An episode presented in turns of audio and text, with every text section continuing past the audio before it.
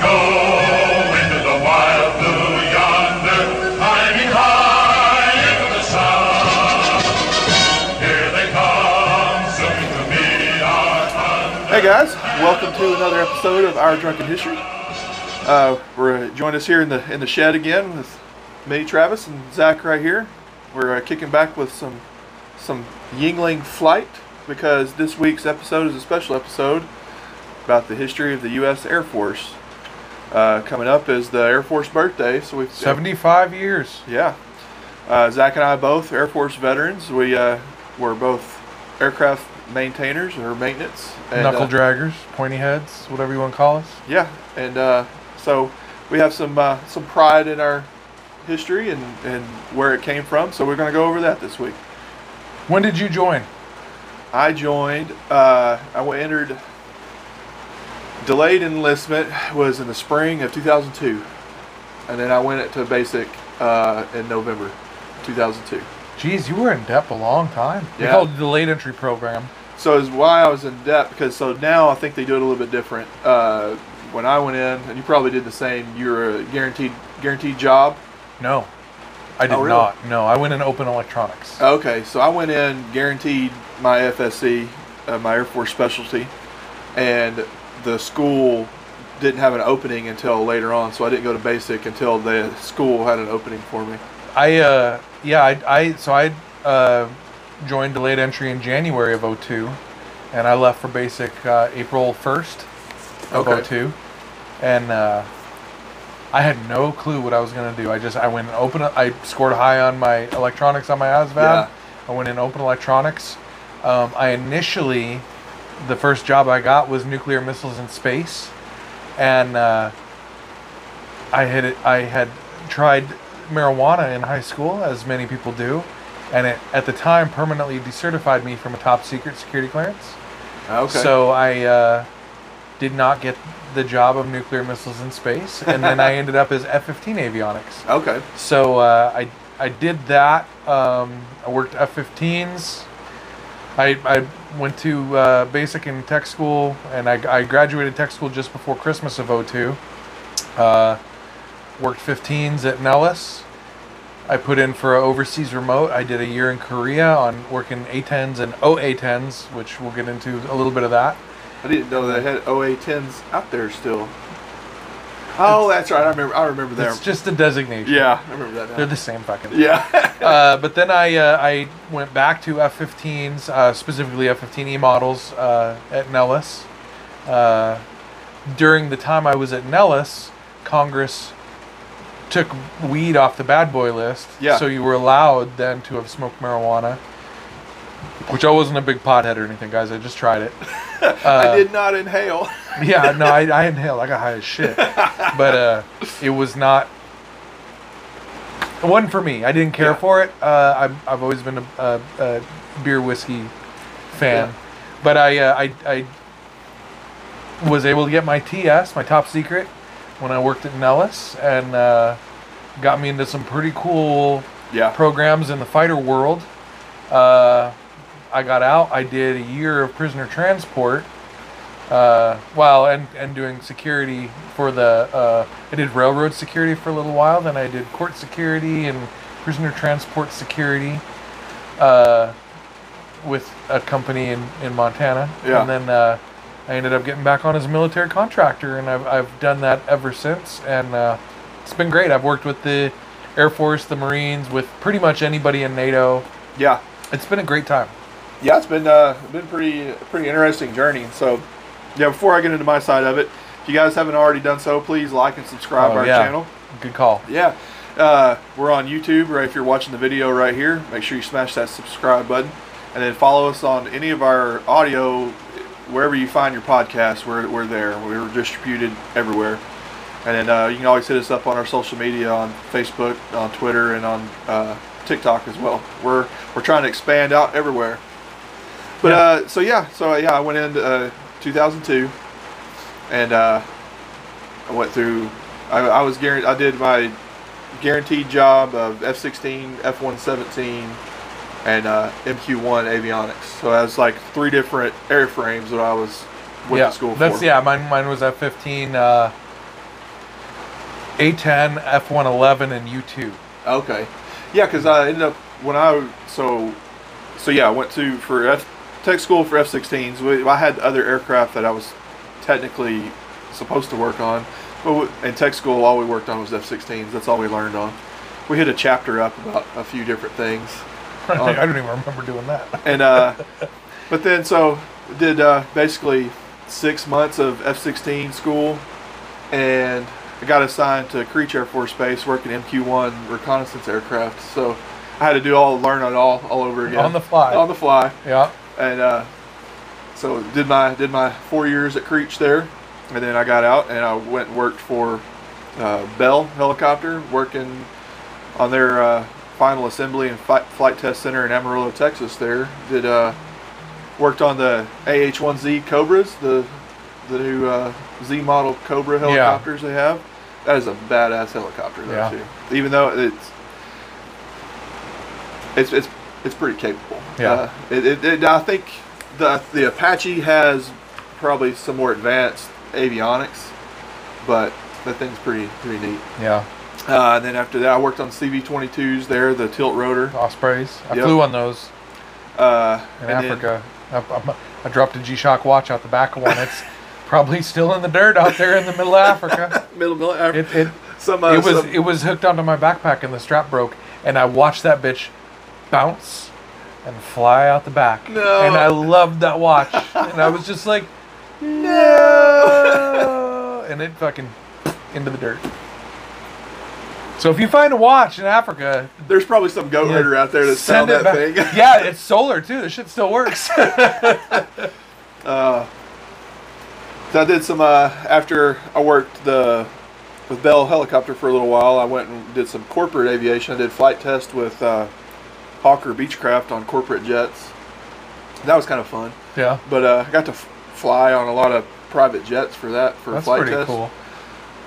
But uh, that was Flight test is fun. That's that's Yeah. what my primary job was at Nellis Air Force Base. yeah I worked on uh, operational test and evaluation of the F-15E model. okay. So uh, we, which is we also have weapons school there, though they call it the Weapons Academy, Yeah. um, and that is the Air Force's version of Top Gun. For those of you who are Maverick fans, yeah uh,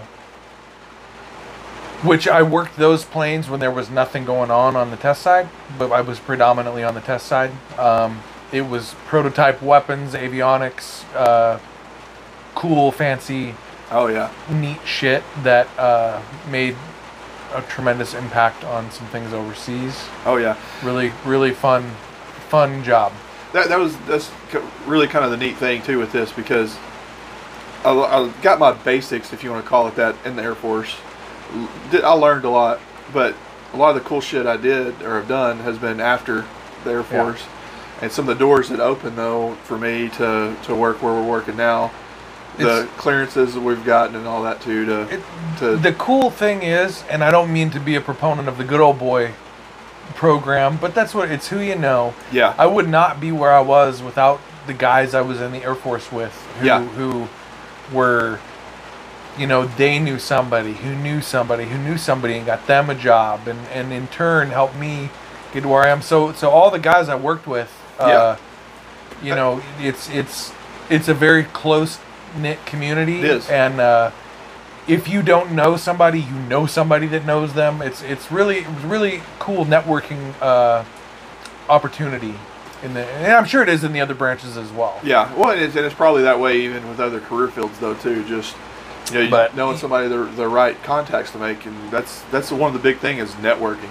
In the, just but the co- the camaraderie aspect of it. You, Oh, yeah. You, you, you know, there's not a lot of people I put my ass on the line for, Yeah, but the ones I would, I was probably in the military with. yeah, and, that, and that's true because that either in the military with them or on a deployment with. I, it's crazy. I did, I did three deployments to Iraq while I was active duty, and uh, but I've done ten deployments as a civilian because I've It- done I've done more traveling and more deployments doing my civilian job than Well, I did it's it, in and, active and it's duty. cool because Travis and I did not know each other in the military at all, even though we lived in Vegas in the same Yeah. time frame. Uh, and later on in life, we knew a lot of the same people, even though we didn't know each other until we both got to Yeah. Arkansas. Yeah, he'd be talking about somebody, and I was like, I know them. I was in the Air Force with them. yeah, small small world. It is. I I actually uh, I never got to deploy active duty. I tried twice um, when ship first first kicked off in uh, Iraq. I'm gonna get that bug on your face. uh, I tried to go, and I still had my wisdom teeth, and they would not deploy me with wisdom teeth. Yeah, they uh, when I sh- showed up, showed up at Nellis for my first in processing dental appointment, they said, "Oh, you got your wisdom teeth; those are coming out." And like they scheduled two weeks later after I got to Nellis, there was I was having surgery to have them removed. no, I I, uh, I got mine pulled, and then I was supposed to go over, and I ended up getting orders to Korea. Okay. which I had put in for. I had requested Yeah. orders to Korea, but uh, yeah, I interrupted a, a, a deployment. Well, then I got to Korea, and you're not deploying from Korea, like you're, No. you know, That's kind of a deployment almost You're- in itself. The, eh, yeah, yeah, it's, I've heard the stories. I, it's a wild place. uh, but anyway, yeah, I did I did a one year short tour in Korea, and then got to Nellis, and in Nellis, for the most part, guys like like him were at a satellite base like Creech, but for for Nellis proper, you're pretty much non-deployable. Yeah. Because you are either with the weapons school, which is all training, or you're testing a vowel, which is not deployable. yeah. So Yeah, uh, because really Nellis is a major. It's a major training base for for a lot of the fighter pilots and it other is. pilots. That So place is amazing. There's a lot of shit going on. it, yeah, at it's Nellis, huge. man. too. It is it is a wild, fast-paced place to be. Yeah. Um, so as, as we said, we're, we're bumping up to the uh, the 75th anniversary of the Air Force, uh, 1947, uh, Yeah. Sep- September 18th, 1947 Yes, September 18th. is is the, is the day. Uh, how did the Air Force start? Well, so let's see here. The the Department of the Air Force, as the Air Force itself, as its own standalone branch of the military, was created from the uh, National Security Act of 1947. Signed into effect by Uh, ooh, I don't know if I know that one. I, I believe it was Truman. Am I wrong? That would have been Truman. Yeah, he was Yeah, I president. think at the time. Harry Truman is the one who signed that. In, in, Yeah. in- so, but the thing is, the Air Force goes way back beyond before those times. But Yeah. it just was not called the Air Force. The Air Force started as the Signal Corps. Yeah, it was the it was the Army Signal Corps, and it started in 1907, uh, August 1st, 1907, as the air as the Aeronautical Division of the U.S. Signal Corps. And back then, you know, the Army they was using hot air balloons and stuff too in Yeah. the Army back Yeah. then, and all that They for were, uh, reconnaissance and different things, and and aviation had only been around literally for a few years. So, my uh, my favorite plane ever is F fifteen. It's just it's a big, sexy, fast motherfucker. But the plane I want to own is a Piper Cub. Yeah, I love Piper Cubs. They're they're fucking they're the do it all little ATV of the of the airplane world, right? yeah, They got their start in World War One. yeah. They were on the front line with the Signal Corps. It, cause, well, because those planes are known, they can take off and land on very short, unimproved surfaces. I mean, they can just land out on a dirt field or somewhere. And they were just the they were the like first reconnaissance plane. It- it- And they would they would fly out, come back and land in the dirt. And you you know, you'd fly them a thousand yards and go see what's going on over here and land them. yeah, well, it, it's crazy. So back then too. So even if you think about a Piper Cub nowadays, they're small, they're lightweight, they don't carry a lot of payload. They were trying to figure out how to put weapons on aircraft back then too. Like, we c- we got this new toy. How can we make it? How can we put guns on it? And So, on on uh, when you're flying a plane, uh, an Air Force plane, the button that you hit to release a bomb is called the pickle button. yeah, Do you know why that is? Now, if I, I think because they they would carry stuff up in the planes like grenades or whatever, or or, or what I've even heard of them dropping like little like steel shot with like fins on it out of barrels and like dumping them on. They would practice dropping them into pickle barrels Oh, while okay. flying over. So that's what they would, and if it would hit in the barrel, it would pickle. Uh, okay, so So that's where that comes from. the pickle button. Yeah. Yeah.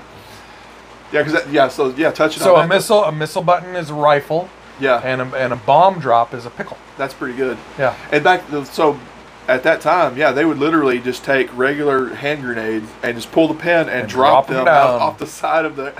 and try to hit stuff with them. Ah, Before- fuck yeah, because man! You gotta do what you gotta do. Get They, uh, inventive. They didn't have actual purpose-built munitions back then. Yeah. I think then they started using mortar shells. I think eventually, and finally started putting fins on these little handheld ten-pound. Trying to improve your accuracy a little Yeah. bit. Yeah. and they were literally Incredible, just though. hanging over the side and like just tossing them out.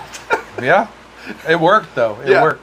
You know, it revolutionized warfare. yeah, it and did. and now, and it's the truth. And I don't care what you Marines and Army guys say. Air superiority is what wins wars. The Navy knows that. The Navy is the third biggest air force in the world. Yeah, yeah, that's great. And uh, and so let's see, where's that at? Yeah, the- yeah, the Navy. And there's at one point I think the Navy actually had more aircraft than the Air Force did. Fighter aircraft. Yeah. Yes, but not total aircraft. Uh, yeah, So, do you know how many aircraft the Air Force has? uh, there's it's like uh, yeah, five thousand three hundred and sixty nine military aircraft and four hundred and six ICBMs is what's on here. So, I can't comment on some of these things. But what I can say is that's a lot of goddamn airplanes. Yeah. Well, that's not counting. Those are those are active aircraft. Right. So when you look at, like, Davis Monthan Air Force Base, they call Yeah. it the graveyard. There are planes there that are mothballed that Yeah. can be ready to go to war in 30 days. They have, uh, at the- if you look it up, uh, go on Google Earth and look up the boneyard at Davis Monthan, and it is thousands of acres of aircraft stored, and it's basically a parking lot. And they have them in different stages to where these aircraft can be combat ready in 30 days. Yeah. These aircraft can be ready in 90 days. The the And- planes at at uh, Shepherd Yeah. that we that we did training on when we were coming through tech school, they have to be ready to go in 80 days. Yeah. And if, uh, if the shit if the shit hits the fan enough to get those planes out that all those tech school students who never touched a plane, I would not want to be that pilot. yeah, correct. Yeah, yeah, all, all the stuff we took apart and put back together on those Yeah. things. Well, that's some that's a little known thing too. Um, Air Force Thunderbirds and even the Blue Angels as well. They fly the Blue Angels fly F-18s. Yep. Thunderbirds fly an F-16s. Uh, those aircraft are combat ready, and I think they have a 14-day turnaround that they can have those Yeah. aircraft. They said minus paint, they can have them combat ready in a week. Yeah. Uh, but really, all they got to do is put the gun back in them, pretty much. It's And- incredible. and, that uh, is incredible. so, so some people think those just demonstration teams are a waste, but those aircraft are still ready, combat capable, and, and can be used. If Uh, they need is, 'em. is, is, and I had to deal with the Thunderbird guys, Yeah. so I did not like them. They, they were prima donnas. Oh, yeah. But I re- the mission is is essential. It, I mean, it really is. The demonstrations are great. Uh, the pilots are some of the best in the world. Well, Uh, Oh, just, the, the Blue Angels are the same way. It's some of the best pilots in the world. it- that, it's, a, it's uh, a huge recruiting tool, though. it Too. is. If you go to air show and see those guys, I mean, it, it makes you want to join the Air Force. You'd be proud. Yeah. Yeah. Um, I remember the first time I ever met the Thunder, Thunderbird pilots. I was five years old at an air show. Really. Yeah. Something I'll never forget. I did never, I never had plans on joining the Air Force. I never did. 9/11 is what made me join. Well, so like that's the thing too. Like I, I had planned on. I actually applied for the Air Force Academy to get in. Did you really? and uh, I missed uh, my math score on my ACT test was uh, two points under the cutoff, and uh, they rejected my application, and uh, they said apply next year. I was like, I, I'm not waiting a whole another year. They said, tell you, retake your test and reapply, get your math score up, and you'll be you'll be good to go. Hmm. And uh, I was like, Man, "No." My grades in high school were too good. They weren't gonna look at me. I And, uh, skipped class a lot. I went snowboarding. Ugh. but so I I decided to, to enlist instead and did that. But I really, growing up, I wanted to be a pilot. And then Yeah, my, I, I think the vast majority of people who join the Air Force intend to be pilots. Oh, yeah. So Well, so my, my when I went to an eye exam in my in high school, my dreams were crushed because my eyes are way too bad to be a pilot. Really? Yeah. now they now they allow at the time they didn't allow surgery. You had to have natural. 20, yeah, you, 2070 correctable to 2020. yeah. Yeah. And mine's like twenty three fifty right now or something like that. So it's I don't know much about the eye What? test, but yours is bad. yeah. Like I can see at twenty feet what a normal person with twenty twenty can see at three hundred and fifty feet. Jesus Christ, Like- dude, how'd you work on planes? contacts, glasses. Oh, you Oh, had the, fly on the, that's why they put you on the un- unmanned ones. I passed my color vision test for Uh, flying colors. yeah, you can't be colorblind and be an aircraft maintainer yeah, because the wires are all different colors. yeah, you got to be able to know what you're looking at, and uh, Yeah, and that's true, man. don't cut the red wire. no, Dude, I worked with this guy, and it sucked because he was also from Montana. So I caught a bunch of shit because there was the two of us that were from Montana that anybody had ever met, yeah, and uh, he was changing out a cannon plug on a plane. He diked all the wires. And, Oh, no. And that and and just it- in one swoop. boof, it palm treed all the wires. We were like, what the fuck? you got to know where those wires go. Yeah, it was a guessing game for like three days to figure all that shit out. Oh man, Yeah, yeah. we now were you got to pissed. trace all those down to find where That's they go. what we did. It sucked a dick. we were fucking mad. Uh, you said there are there are several different types of aircraft. Yeah. Right. There there are over five thousand aircraft in the Air Force inventory. Right. Yeah. There are fighters, bombers, reconnaissance planes. There are uh, attack observation aircraft. There are weather airplanes, which most people don't know. There's hurricane hunter squadrons. That's- that's that, a that's really- their job. They're weather planes. Yeah. Um, They are. There's a ton of trainers. There's tankers, refueler planes. There's all kinds of different aircraft in the Air Force. Most people think of the Air Force and they think of F-22s and F-35s. Yeah, they those do. are but a small slice of the pizza, guys. Yeah, yeah. You automatically think to the what do you think of the cool, sexy airplanes, the, the fighters, but then there's there's a, Yeah. a ton of stuff. Well, that's one thing the military, not just the Air Force, but the military as a whole is known for is their their logistics. You know, logistics is actually what wins wars. Being able to get Yeah, get people on the ground, get equipment to them. get equipment, get food, get fuel, Yep. and the Air Force Air Mobility Command is does most of that. They do Flying, they have the the biggest and the best uh, cargo aircraft in the world. C that can- seventeen is one of the greatest airplanes ever built. I love Yeah. that plane. I like flying on that plane. It's a beautiful looking plane. Uh, I never flew on a C five. I never, I- I, never got a chance to fly on a C five. I I've been I on a was few, I but- was in one and it broke. Oh no! So I we heard didn't, that we a didn't lot. get to take off. Yeah, Yeah. they break a lot. They call them. Their nickname is the Fred. a fucking ridiculous economical disaster. Oh man! They uh, but they are they're a pig. They break a lot. But when they fly, they haul the world. Yeah. They're a big, big fucking airplane. So i- if you don't know, you can look this up. So a C five is the the Air Force's largest aircraft, and actually, I think now it is the biggest aircraft. Because Yeah, that lad, the Antonovs, they all retired. They had they had Antonovs that were bigger, and I Yeah. do believe that the last one retired like, because they crashed one, and then the the last one. Yeah, I think they retired it. and then it was destroyed oh wow! in Ukraine. oh, oh, that's right, because it was Yeah, stored there. like yeah. a few months ago. Yeah, yeah, the Russians. Sorry guys, it's gone. the uh, The Russians took it out. the C five. You fuckers. Uh, so interesting fact about that. So imagine a, a school bus, all right? Mm-hmm. A C5 can carry, load and carry, take off and fly with 17 school buses or Greyhound buses loaded into its cargo hold. Have you, I have you seen a C five take off ever? They they look like they're going to fall out of the sky. They, they they take off, but they're so big it looks like they're going I slower was. than what. The thing is, I was blown away by how short of runway those things Yeah. need to take off. They like you look at them, you think they need to get a good long run. Yeah, No, there's so much. There's so much thrust generated.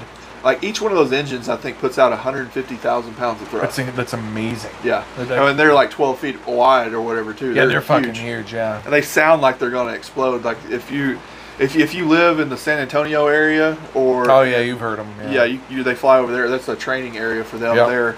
And but they, they the way they groan when they're taking off, it just sounds like they're gonna. The APU on those, uh, we had one land when I was at Seymour, and I, I walked past with the. It's called the auxiliary power unit. It's uh, the onboard power uh, generator, basically. Uh, that thing was running, and it's a small jet engine in itself. But even that thing was like loud as. I thought I was gonna blow an eardrum walking by that bitch. I Yeah. wore all my uh, PPE Yeah, I this was a one-time thing. I, I really like. I didn't plan on walking by. it. We had to walk by, it, and I didn't realize how fucking loud that thing was. oh yeah, yeah. they're- Um, but they're they're They're a loud bitch, man. But what is the loudest plane you have ever heard? The loudest plane I've ever heard is probably either uh, Most people have the same answer for this, and I, I challenge this idea. I, for the ones I've heard personally in Iraq would probably be either a tornado or tornado, Yeah. the British RAF. Those are fucking loud. Those are loud. Um, and then F-16s are pretty damn loud. But uh, I'm trying to think. I know there's other aircraft. that Mo- are most louder, people but- say a B one is the loudest they've heard, yeah. and those things are loud. But the loudest plane I ever heard in my life was F one elevens. I heard those. were- I never got a chance to hear one in person. Dude, I so know the so we Australians were flying we, them for a we while. sold them all to the Australians, and they revamped them, and they made them, and they were a great plane. Yeah. But they brought them up for a red flag. Those fucking planes taking off are so loud that on the flight line working at Strike AMU, Aircraft Maintenance Unit, which are gone now, now it's back to fighter squadrons, uh, but at Strike Aircraft Maintenance Unit, those planes taking off on the runway, probably a good 500 yards away, Yeah. were shaking my eyes in my head. Oh yeah, they're they're nuts. Yeah, I know. Uh, yeah, you, they'd have the B ones take off from Nellis or- when they were doing red flag. and B stuff. ones are fucking loud airplanes, and they are cool as shit at Yeah. night. Watching the four afterburner, co- I love that. Yeah.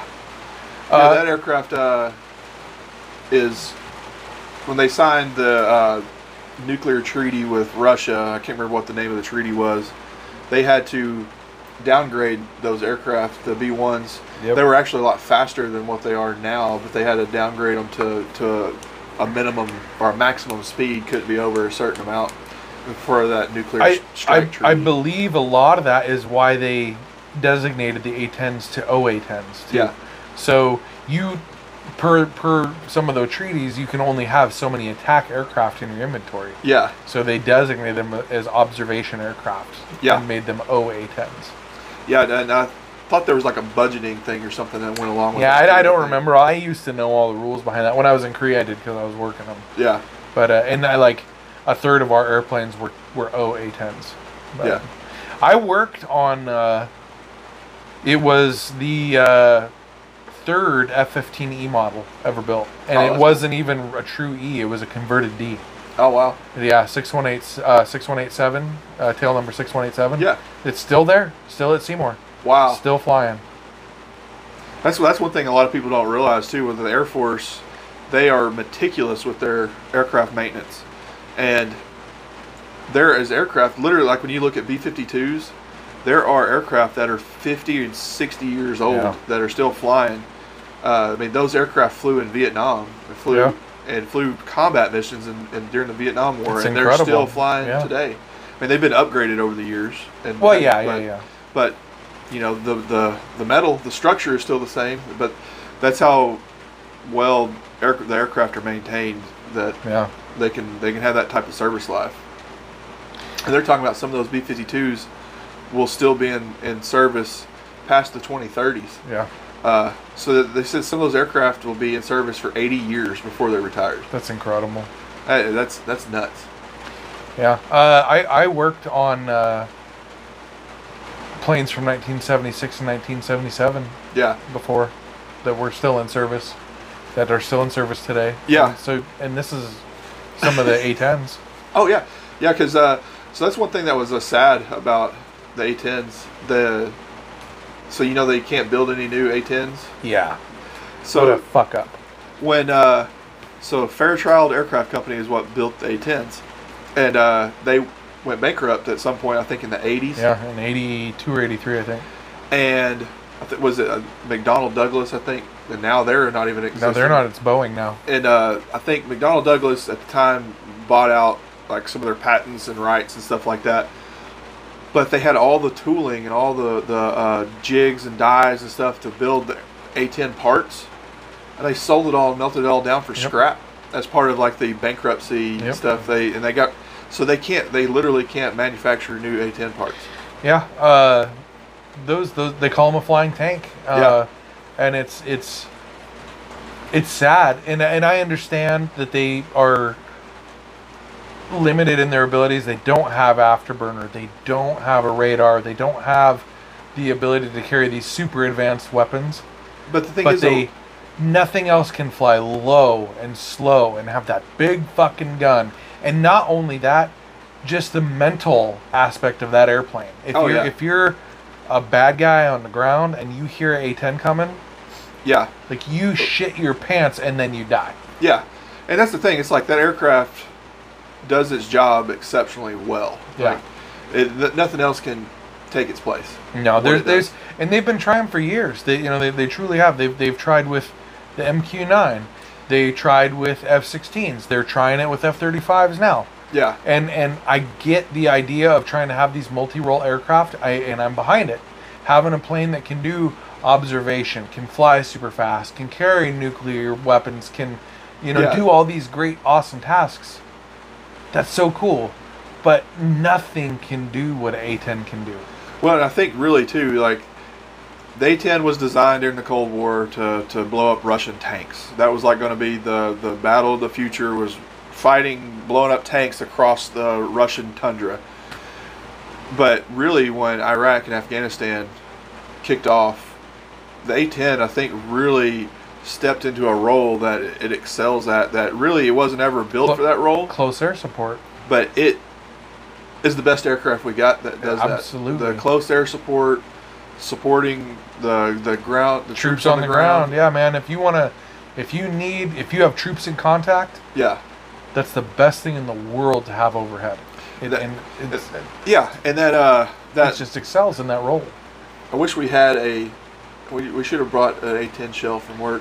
Oh, I got one in my attic somewhere. I do. Shit, I didn't even think about that. But the so an A10 shell though, you just take just the shell is about the size of two or three beer cans stacked on top of each other and Yeah. it will shoot those bullets at 3600 rounds a minute. Well, and and the different types of ammo that they use. Yeah, high explosive, armor piercing, incendiary. Depleted uranium. Yeah. They call it. You can load different kinds of ammo, and they call it a party mix. Yeah. True story.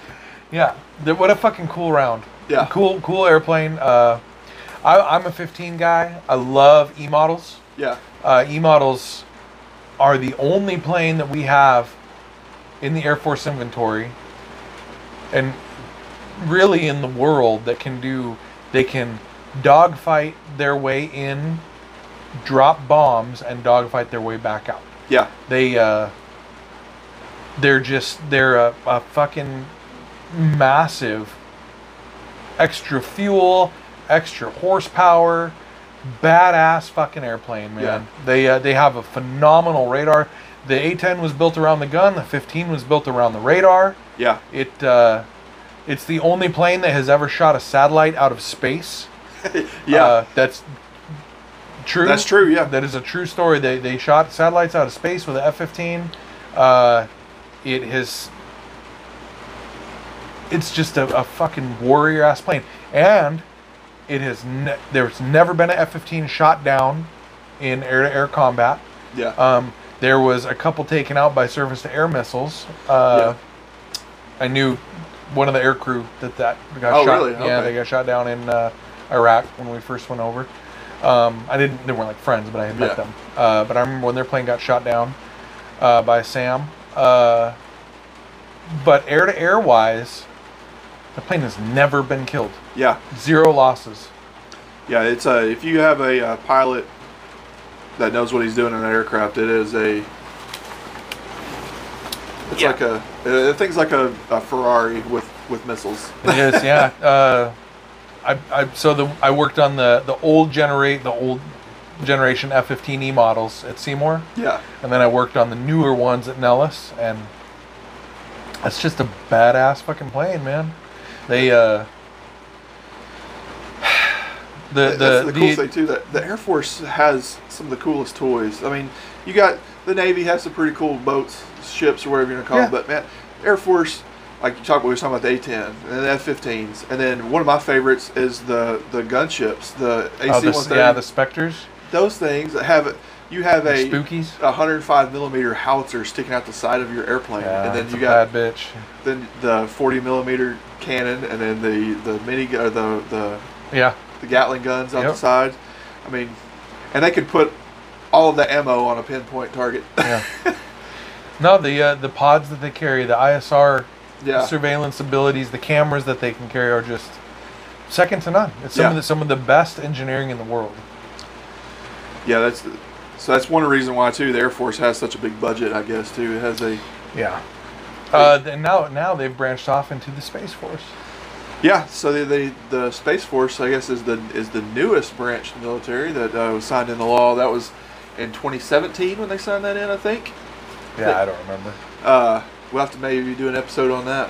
We have to learn about it Yeah. first. yeah, they don't. Uh, they only have uh, 13 career fields on their on their job board. If you I did not know that. yeah, there's there's not a very big It's tiny, little Yeah. little thumbprint. But they, but they, the Air Force mission actually got to the point where they were trying to cover so many different. Yeah, I gotta aspects. be gotta be too much. Yeah. It was, uh, it was time for them. Uh, as as Travis stated, he tried to get into the Air Force Academy. Uh, that would have been amazing. The Air Force Academy is such a, uh, I mean, you know, and, and all the military schools are Naval Academy, West Point, Air Force Academy. They're very very uh, exclusive schools to Yeah. get into. The uh, Air Force Academy is in Colorado Springs. Um, some of the best and brightest go there for Yeah. several different career fields. In the Air Force, they call it a Air Force Specialty Code. In the Army and the Marines is MOS, and the Navy, I don't know what the fuck it's called. uh, what was what is your AFSC? Mine was a 2A3X, whatever that. Uh, so a 2A3X2. So that was the F-16 avionics was the primary. Uh, Mine is a two eight two eight three seven one. Okay. So, uh, yeah, uh, yeah, the two A's was the Two A's was flight line maintenance. yeah. That's what we were. And then depending on the number, you was either a, uh, a mechanic or, a, or electronics or Yeah. And then they had E and E, which was all power Electro-environmental. generation. Yeah. they did uh, the uh, crew comfort. Yep. Yeah, and the lights. And the lights. they call them spark chasers. So it's it's kind of cool on the flight line. oh yeah. You have different nicknames. Your your crew chiefs are called knuckle draggers. Yep. Your avionics guys are called pointy heads. That's what we both were. they uh, made fun of us for being smart, so I don't Oh, know. like, I guess I'll. Or my dad is calling me. I'll call him back. Um, your electro-environmental guys are called spark chasers. Uh, The your engine guys are just dirty fucks. the uh, one of my favorite was the the ordnance or bomb loaders, booger hookers. 'cause Yep. The bombs are green. And Yep. they Strap them up on airplanes. That's uh, what our boss was. Uh, what else? Um, trying to think of any other good nicknames we had. Well, the, the thing is, is, is so for us, our our our job was also shredded out. So Yeah. we had com nav guys. Yeah. So I, I was attack systems. So I was like radar basically, and, and a few other peripheral systems. Uh, some of the pods. Um, B shop, that was A shop. Fly uh, B shop is flight controls and uh, indicators, like all your Yeah. little uh, do do's at what's it's in the cockpit, and then uh, C shop guys was com nav. Yeah. So that was your, and it was kind of funny how the the stereotypes were for A shop guys. It was always like your uh, your kind of self-centered fucking yeah, like Yeah. look at me guys, which I. I don't know what I'm talking about. uh, your your B shop guys were always kind of your your quiet, uh, but always dirty, like Yeah. the guys who like chain smoked. They uh, Yeah. and then your C shop guys were the guys who got together and played like Dungeons and Dragons on the weekends. Yeah, definitely the nerds of the group. Fuck yeah, they were. And that shit is so true. Yeah. Well, it's just you think what the different stuff you're working on is, you know, the C shop guys was more, more electronics, computer stuff, and then Yeah. and then so those guys were the computer nerds a lot of times. But unfortunately, on my career field, the uh, or for F-16s, probably two years prior to uh, to me joining, we, they had their career field shredded out as well. and they got rid of it. and they got rid of it and they combined them all into one. So I had to learn all that shit. Mm-hmm. Now, there's no shredding of anything. It's Yeah. all aircraft, all avionics. is what they did is, is the reason behind that was was they was actually doing a reduction of force in the air force and because at that time like you were saying there's uh, that avionics job took three different people to do Yeah. well if they combine it into one they can get rid of two of them So the thing is, and and you don't stay in that even when you were shredded, you didn't stay in that career Yeah. field your whole career. You you gradually learned the other stuff and and grew up as you grew up, you learned more. So like I was an A shop guy to start, Yeah. but then I got my seven level and I was everything. Yeah. So now they essentially just took out the they took the steps off the ladder Yeah. and put you on the top rung to start. Yeah. It is. It's a lot of information to learn. Those aircraft. It is. It's. It's. Uh, I. I don't know now, and, and I'm not trying to be boastful or anything, but I know that when I was in as a as, as a, a two A three, F fifteen avionics guy, we had the most volumes of career development courses of any job in the Air Force. We had 17 volumes. Yeah, ours was thirteen. It was it was freaking nuts. You had a you had a you'd get this stack of books that you had to to learn and take tests on to make sure you had to take the test to get rank. You had to take the test to uh, to, Progress in your career yeah progress from like an apprentice to a journeyman. and learn your job. Yeah, Yeah. yeah, yeah. Not just on paper, but actually, it really did help. yeah, and it was basically hated the, 'em. I the fucking technical hated 'em. manuals for the aircraft, and you Yeah. had to to learn that stuff. Yeah. Uh, man. We went off on a little Yeah. tangent on that stuff. There's also there's also other uh, proponents to the Air Force. There's the National Guard, Air National Guard, and the Yeah. uh, Air Force Reserve. Um, the Guard is basically state ran Air Force. yeah, Um, you don't get orders. You don't. Uh, there's a lot of things that you do and that you don't do when you're active duty. Active duty, you tend to get orders every four or five years. You go to a different base. Sometimes you go to a different airframe. Yeah. Uh, and and we're talking flight line specifics. As far as like finance people, I don't fucking know what they do. Well, I've heard of like finance or, or people working at the MPF building that had been at one location their whole career, twenty years. And I had a I had a a flight chief. So a flight chief is like a supervisory uh, position. Um, I had a I had a flight chief that had been. He grew up in Goldsboro, North Carolina, which is where Seymour Johnson Air Force Base is. He joined the Air Force out of high school. Well, that's not even true. He went to New- University of North Carolina in Raleigh yeah, which is 50 miles away. Graduated. Then instead of getting a commission, he enlisted in the Air Force. Became uh, electroenvironmental on the on fighters. Went to basic training and tech school. Got orders back to Seymour Johnson, North Carolina. wow, Moved back in with his parents. Stayed there 11 years. Did a one-year short tour to Keflavik, Naval Air Station Keflavik in Iceland yeah, with a follow on to Seymour Johnson Air Force Base, moved back in with his parents. oh wow, His parents passed away.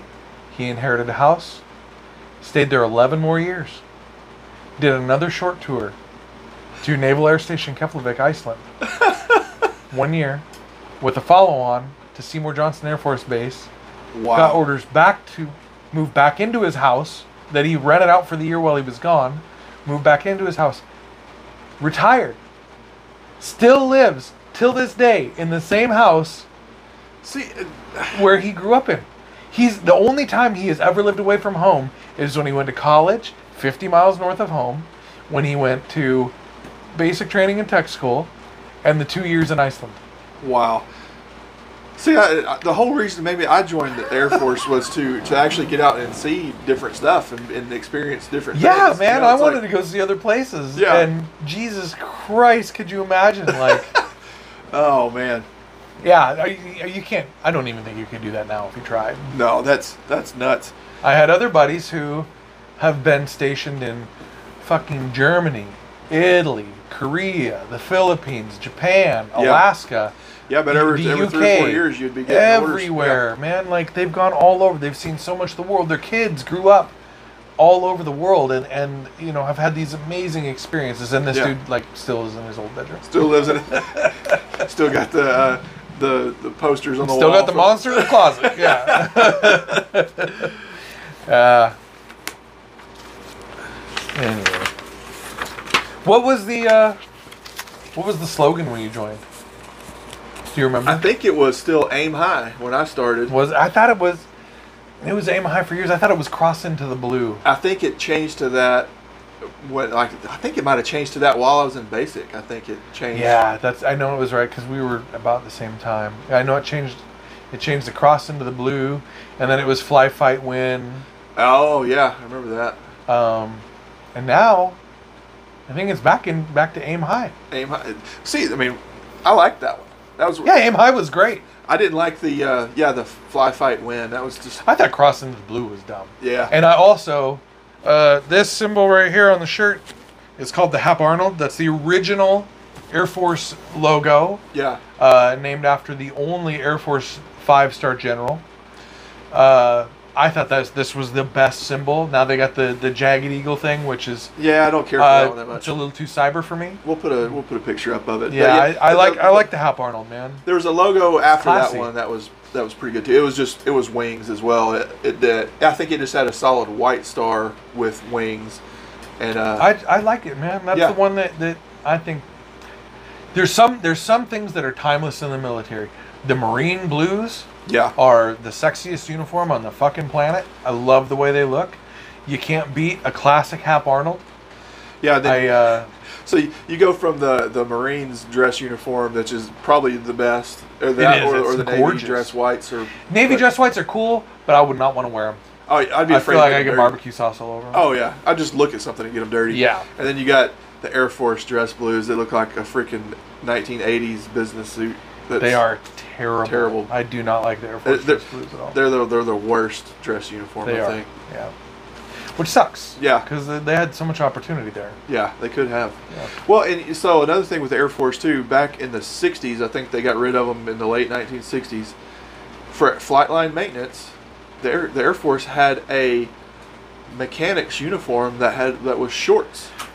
Oh, really? I didn't know yeah, that. it was a khaki uh, s- uh, work. Uh, I don't think I can't remember what they called it, but it was it was a work uniform. And uh, but yeah, it was khaki shirt with your name tapes and, and Yeah. rank and shorts. You know how the Thunderbirds have their coveralls? Yeah. We tried to get coveralls instated as a uniform in, As- in North Carolina. At one point, it was uh, there was the and coveralls. it should be. Yeah. Flightline guys should be able to wear coveralls as a uniform and get and like we came It's out no with different than a flight suit. well, and what we actually came out with rules so we could like present it like like hey this is the rules we need to adhere to Yeah. and it was like your your green winter set of coveralls Yeah. had BDU name tapes Yeah. um, and BDU rank Yeah, the subdued rank. Yeah. And then your blue summer weight coveralls have blue name tapes with white lettering and and Air Force blues yeah. That- stripes, That, makes which sense. makes sense. well, and It that's- looks professional. Yeah. It's still a, a utility uniform. Yeah. Like, I'm sorry, guys. Flightline guys don't need to be wearing camouflage. Well, what are 'cause you I- going to do if we get bombed? Hide as a bush? Well, the first Tuck thing, and cover? I mean, you're on a big old concrete pad. well, the thing is though, when you get to work, as you, if you're if you're a, a mechanic, you- the first thing you do to get to work after roll call is, is you, go put on change out of your coveralls. BDUs and put your take coveralls off your on. fancy boots and put on your shitters. Yeah. So, well, it's the thing is too. You could even do that as the uniform of the day. You know, if you're not working on the flight line, if you're doing medical appointments, you'd actually wear your BDUs Yeah. or something. It's just like pilots. You know, unless they're flying, they're supposed to wear their Yeah. standard uniform, Yep. and then they can wear their their flight suits when they're fl- scheduled. I to fly. agree, man. Utilitarian uniforms for guys who have utilitarian jobs makes sense. It does. So. Maybe if anybody that's uh, higher ranking in the Air Force right now is watching this, maybe you can push that. Maybe Yeah. Hey, the, the they're always talking about how there's lack of morale. That might help boost the morale a little bit. And I it's something agree. as simple as a uniform. I agree wholeheartedly. Yeah. Um, so you know, you get movies that are about lots of movies about Navy SEALs. Yeah. Yeah. Uh, you know, They all write all, books too. every movie's about Navy SEALs. Yeah. uh, which you know, they're, the, the SEALs are great. Yeah. You know, more, more power to them. Uh, then the Army has their the Green Berets and SF, and they have you know some some amazing guys. Yeah. Uh, the Rangers are are phenomenal. Uh, the Marines have their MARSOC d- division. yeah.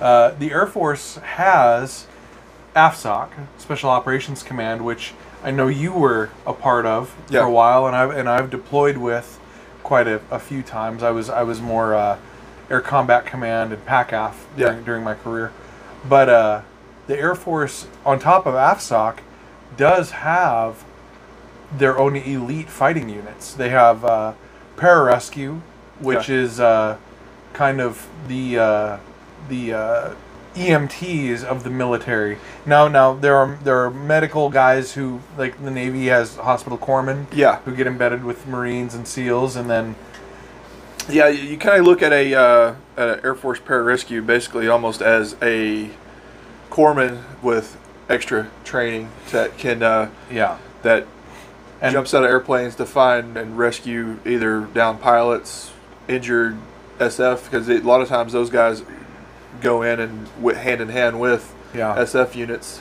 They uh, they'll also go in if if planes that crash somewhere have sensitive Yeah. equipment or data. They will go in and they will either extract it or destroy so it doesn't fall into enemy hands, which is a, a pretty cool mission to have. Yeah, yeah, they're uh, they've got a lot of special training for that kind of stuff where they can they can fix up bullet holes or they can punch bullet holes in things. Yeah.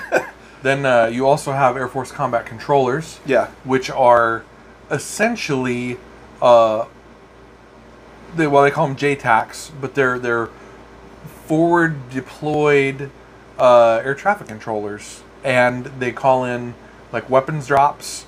They'll call in Yeah. cargo drops, but they will do it in the shit in the middle of a firefight. yeah, those guys usually you know they will sometimes even be just a small team of just two or three guys behind enemy lines somewhere. They'll parachute in and set up, and they'll laze targets or they will call in grid coordinates for for artillery strikes or airstrikes. Yep.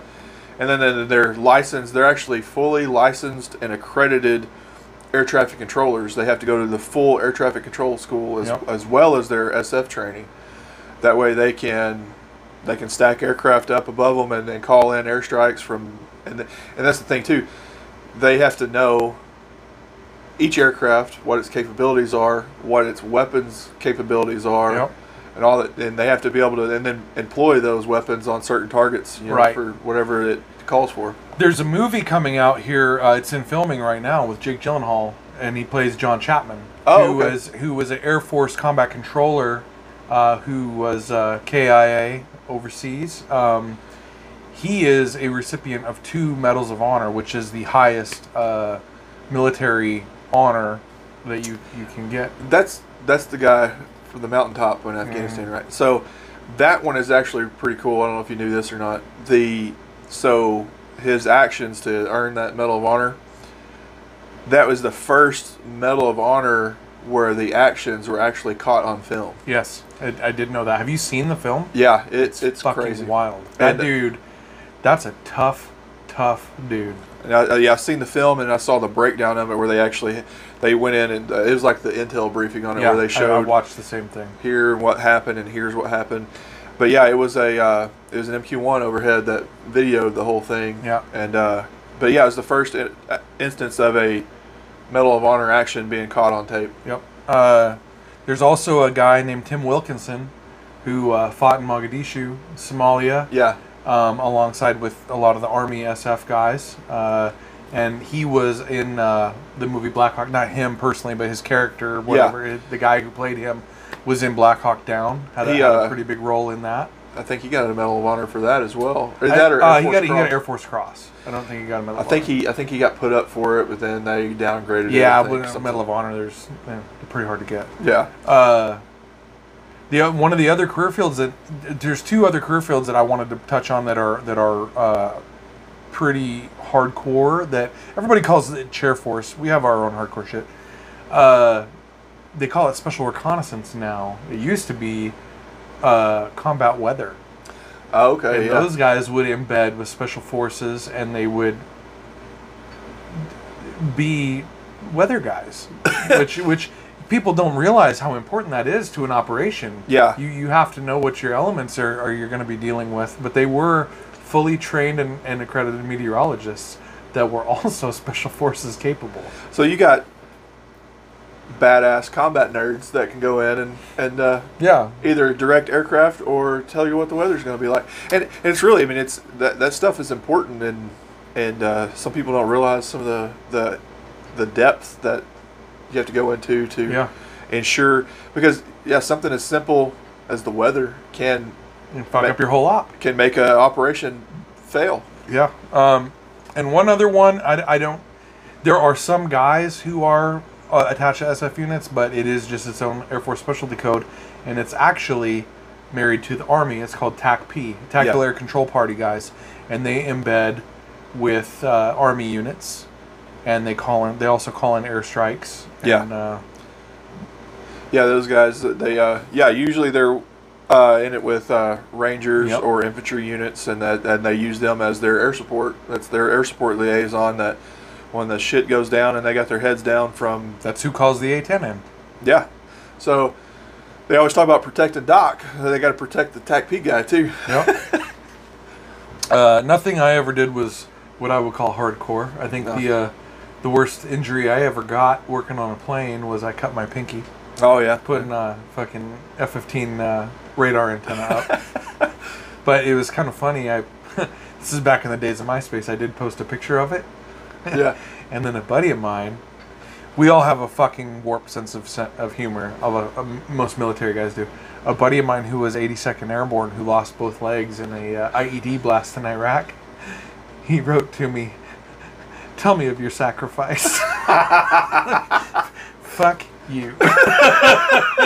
oh, yeah. man. So uh, it, was, it was it was pretty cool. It's a guy I played little league baseball with and um, went to high school with, and he. Yeah. Uh, he, uh, yeah, he was over in Iraq and, and hit IED and, and lost both legs in the blast, but he, the guy is doing great. He was a true hero. Alex, uh, hope you're doing good, buddy. yeah, Uh, but yeah, so I nothing I did was hardcore. But there, we have the green feet, the jolly green, whatever you want to call it. yeah. The uh, Those guys are hardcore. they are, yeah, The, their training is like two and a half years long too, and it's and it's never ending is the thing. No, They're always, yeah. always getting better. Uh, yeah, I did, and this is one of the coolest things I did uh, as a civilian is I taught the crash recovery to the PJs, pararescue guys that came over to Iraq oh, okay. on uh, MQ1. Oh, that's cool. Yeah, Yeah, so we got to I got to pull a plane apart and show them where all the cool stuff is, the ISR components. And, Yeah. uh, it was a really neat experience to, to see those guys. And then uh, a couple days later, they had a, the base pool at, at I, in Iraq. There, we went to the pool, and those guys were doing their training, and I could not do it. the shit that those guys did Oh, man. underwater. They're Air Force men, but those guys will keep up with anybody in the water. Yeah. Well, just like uh, just some of their their uh, entrance, you have to do like a fit test uh, just to apply, Yeah. and you have to do like a mile swim as part of their uh, it's, it's their it's- entry in, in a fit time test. in a under like 13 minutes 52 seconds you have to swim a mile it's it's, It's uh, freaking nuts. on top of and that and that's that's bad in itself but it's also on top of push-ups and sit-ups and a run with a two-minute rest in between it's not like you get to recover from these things It's- Yeah. it's all stacked so you're you're and that's just to That's just to make the initial cut to get to the tryout yeah. yeah. So, anyway, uh, yeah, the, you can call them the chair force all you want, but there's some bad motherfuckers out there in every branch. Well, yeah, and it's uh, and we're I think the army sometimes will make fun of us for being for being smart, like and uh, Yeah. the nerds or whatever. But then also, cool. but we work on high tech shit. So I mean, but every every branch has its specialty. So and everybody and every everybody has a different job to do. So it's it's great. Yep. We all complement each other well. We don't have to be doing the same thing.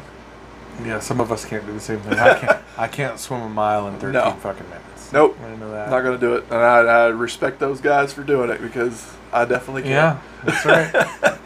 So, uh, for for since we're talking about the Air Force, we we bought the the Yingling flight, and uh, I have to say this is the first time I've had it. and It's actually it's really good. Uh, we I drink a shitload of this at the house. Uh, during Jesse, uh, one of our buddies who was a uh, he was Air Force uh, combat com yeah, guy. Uh, he now uh, he actually worked with a lot of the TAC P guys, and, and He did, Yeah. yeah. He, he worked with a lot of a lot of tech PJ tax. yeah, Uh, great dude. He uh, he came down for the wedding and he brought it. He bought a shitload of flight. we drink a lot. But yeah. uh, so we I figure we stick with the uh, The theme. the flying theme on Yeah. there. Have you flown? I have a little bit, yeah. Yeah.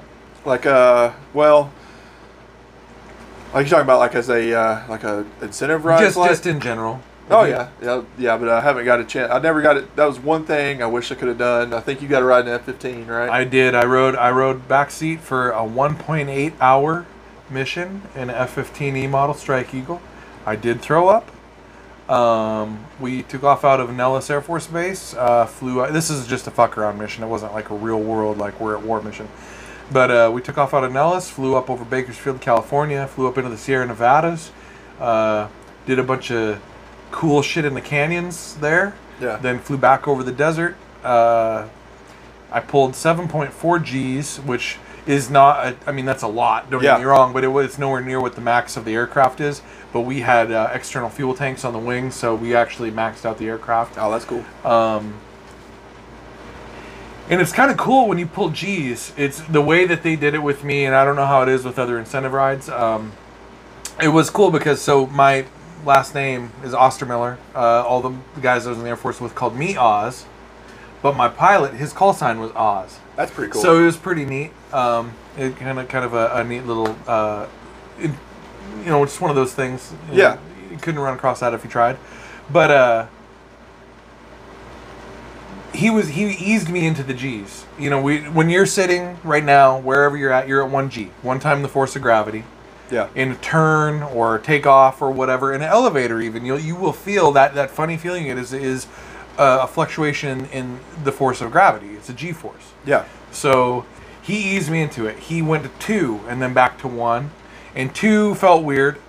And then he went to four and back to one. And four kind of hurt. yeah. Then he went to five. Five hurt. Then he went to seven. Seven really hurt. We hit 7.4, and that is fucking brutal if you're not used to it. Pilots are in some of the best shape of any human being on the fucking planet. Guys who can handle sustained G load, that shit is incredible. Um, and 7.4 was brutal, right? But Yeah. it was momentary. The thing that got me to throw up is he kept me in a 5G turn for 20 straight seconds. Oh man. and he just, and we had it pegged, and I threw up. oh man. And yeah. uh, totally a, an amazing experience, something that I will never get to do again. Very few people get to do it. Um, even guys in the Air Force, it's not a common thing to get incentive rides. yeah. Uh, I was just right place, right time, great situation, uh, and uh, I and just something that I'm I will ever forever be thankful for. Yeah. Um, I also I was I was still am working on my pilot license. Um, I've flown a few Cessnas, not quite the same thing as a fighter jet, but still cool. Oh yeah. Still a, an, a, an amazing experience on its own.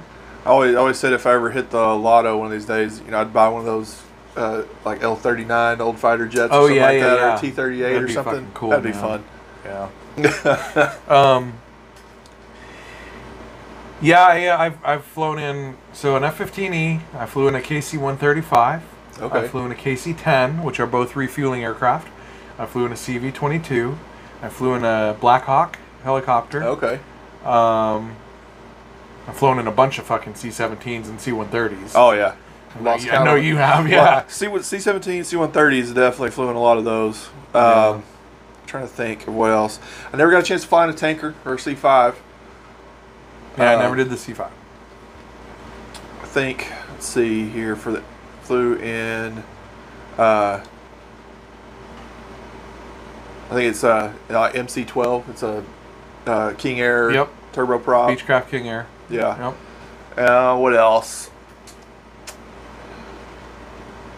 Never got. Ch- I never got a chance to fly in any helicopters either. There's one thing that was on the on the bucket list was a Black Hawk. Or, Yeah, we do, I did a Blackhawk like d- again, the right place, right time. In the Yeah. uh, you know between basic and tech school, you're in details. Yeah. Some people have to mow the yard on the base. I got to go support a bunch of Navy SEALs. Oh, that's cool. So uh, it was just yeah, it was in it was a we were in like the fucking Texas fucking hills in the middle of goddamn nowhere Yeah. for 11 days Oh wow. and uh, I mean, it was it was a deployment training for it was and it wasn't seals only it was it was some seals there was a handful of marines there was uh, a handful of pjs Okay. uh, there was a medical unit a field medical unit and uh, we and I was me and a few other people got just handpicked to be triage victims. So Oh, okay. it was like you got shot and they have to Yeah. you know do their thing with you. So I got picked to do that. One of the perks of it was I got to fly in a in a Blackhawk and a KC-135. oh, that's cool. Yeah. So it was, it was a really cool experience, especially being like three weeks out of basic training. Yeah, you're thinking, man, this is this house gonna be? Yeah, I'm some- in the Air Force, goddammit. And then it was like all downhill from there. Yeah, no, it was cool. It was it was a great it was a great experience. It was a, a fun time. I yeah. would love to do that again. That'd be, that's pretty neat. Now, that's one thing about it, the whole experience. You know, I've I've got to see some pretty cool places. I got to see some pretty shitty places too. But you know, but at the same time, you know, I've s- I've s- sitting on a on a has in Iraq. You know, like when I was 20 years old or whatever. You know, Yeah. there's it's pretty neat. You know, it's one of those life experiences Yeah. you're never gonna forget. Swam in Saddam Hussein's pool. Yeah, there you go.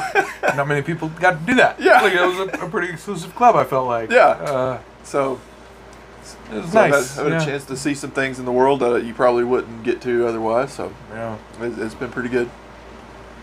So we'll have to maybe go into into detail on some of the some of our other adventures in another Yeah. episode at some point. Yeah, I I, uh, I think this was a good one.